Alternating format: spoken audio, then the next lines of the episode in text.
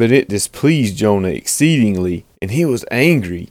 And he prayed to the Lord and said, O Lord, is not this what I said when I was yet in my country?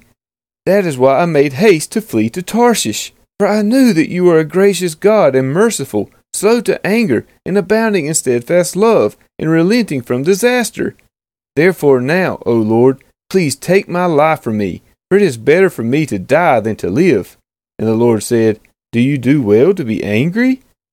Jonah went out of the city and sat to the east of the city and made a booth for himself there. He sat under it in the shade till he should see what would become of the city. Now the Lord God appointed a plant and made it come up over Jonah, that it might be a shade over his head, to save him from his discomfort. So Jonah was exceedingly glad because of the plant.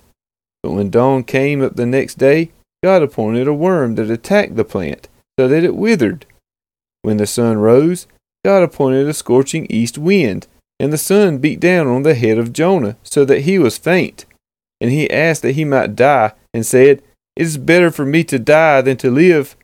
But God said to Jonah, Do you do well to be angry for the plant? And he said, Yes, I do well to be angry, angry enough to die.